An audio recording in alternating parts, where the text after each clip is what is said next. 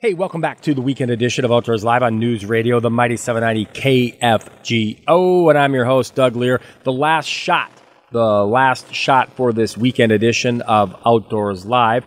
Uh, we still have a Central Dakota Outdoors report with Pat Stockdill. We're going to get you a podcast extra with podcast extra for you each and every weekend. Before we do that, let's get you a Central Dakota Outdoors report with Pat Stockdill.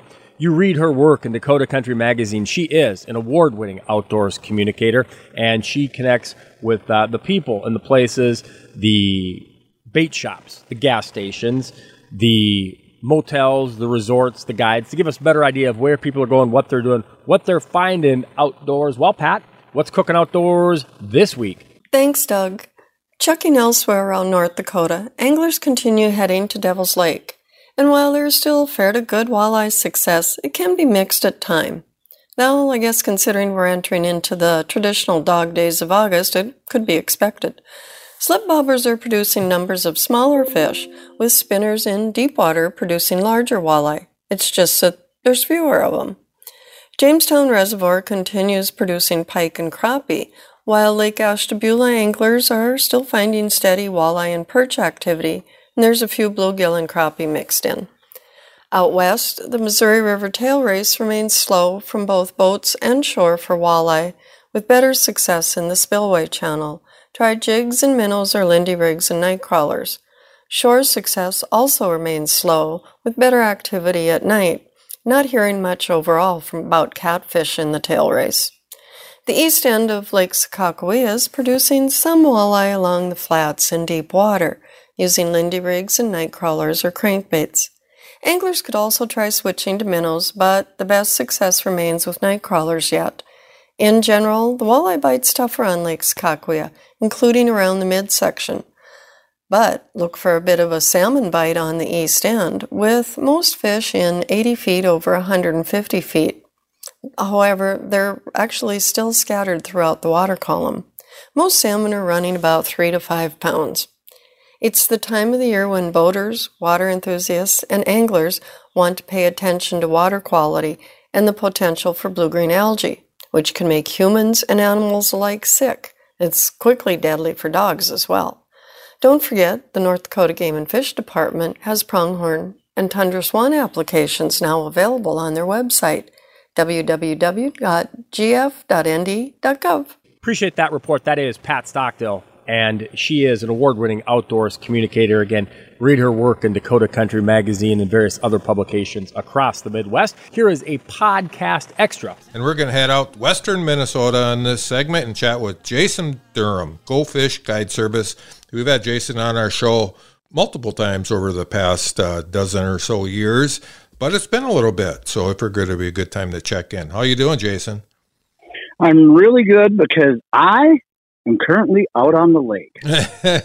Which is pretty common for you in the summertime. In the in the in the spring, fall, and winter time, you're generally in a schoolroom because you're a kindergarten teacher. Thank you for it, that it too, by the way.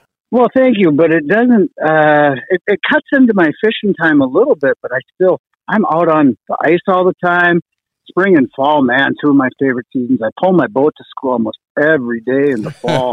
do uh, you know guide trips after the school bell rings, but uh, you know it really is two full time careers. So the big thing is I'm just never home. You know, and when, that's okay. When you teach all day and then go guiding, isn't that like double dipping? but you mean what I think what you're saying is I'm having fun teaching kindergarten, and that's then I go and have fun on the water. So that's I'm double dipping in the fun exactly pool. what I was insinuating. Yes. Yes. Yeah. So yes, in that in that case, yes, I am. You know, we could talk about all kinds of things with you. One of them would be, like Kyle just said, is the teaching aspect of guiding, because uh, almost every guide I know is a great teacher you know, and that's a part of a guide trip. When you hire a guide, you want to be taught. Most people, some people just want to go catch fish, but a lot of them want to learn how. And and with your background, um, you'd be good at it. But what we really want to talk about is multi species fishing.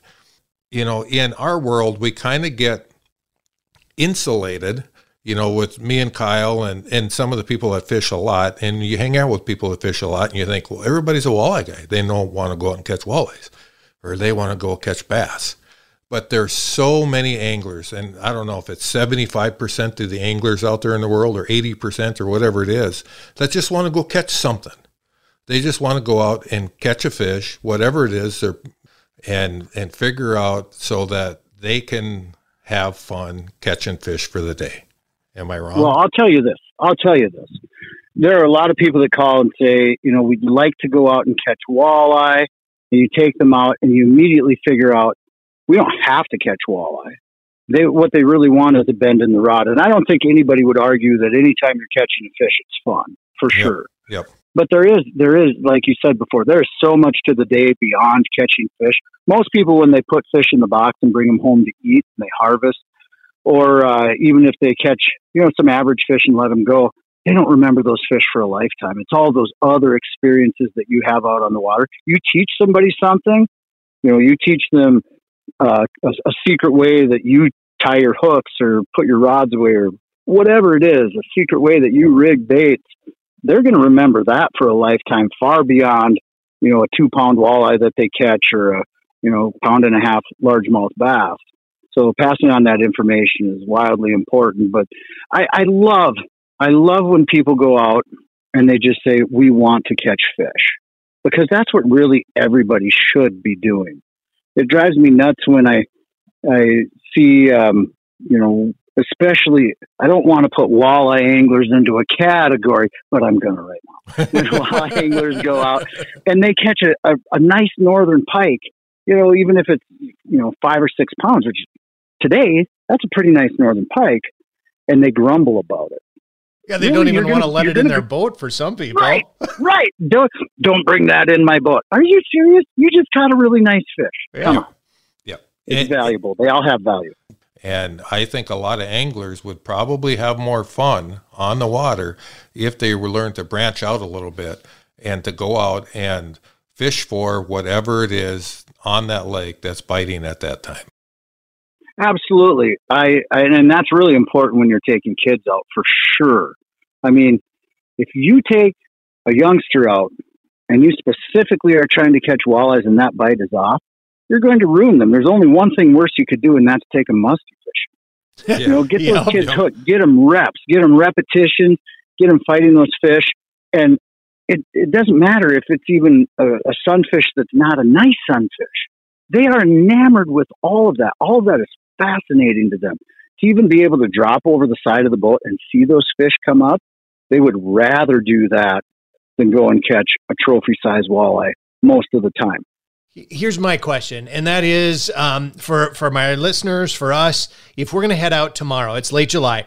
Okay, we don't care what we catch; we just want to catch fish. Give us your one, two, and three of um, presentations or tactics that you're gonna you're gonna recommend to to just have a great time. Absolutely. I mean, you've seen a lot uh, about power corking lately and using the forward facing sonar. If you don't own forward facing sonar, that is totally okay. You don't need that to go out and catch fish. But I feel like there's a rejuvenation of using slip bobbers now. And I think that's great because we all learned how to fish watching a cork go down. And there's still something very cathartic about doing that so you don't get you don't need to get super technical about it. You don't even need a slip bobber if you're up in shallow water. Use a spring bobber. Put some live bait on a hook and see what wants to eat it. You know, get up there with a leech or a chunk of night crawler and just see what happens and relive some of those memories.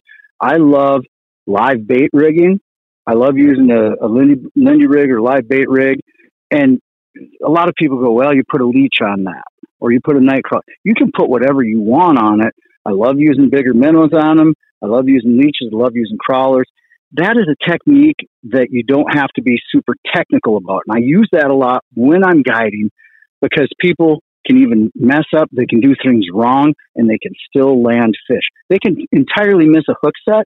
Doesn't matter. Real fast. Those hooks are sharp. You're going to catch the fish. And then my number three, man, the number of fish that you can catch on a plastic worm. And I'm not talking about a, a Texas rig worm. Uh, if you want to wacky rig it, that's great. You're primarily going to catch bass. But take what they now call a Ned rig, which drives me nuts because we've been using that same technique for 40 years and we just called it a jig worm. But it's taking a you know sixteenth or an eighth ounce head and threading a plastic worm on there. It doesn't have to be one of these little you know Ned bodies that's three inches long. You can use a five inch Senko. You can use a, a ribbon tail six or seven inch ribbon tail worm.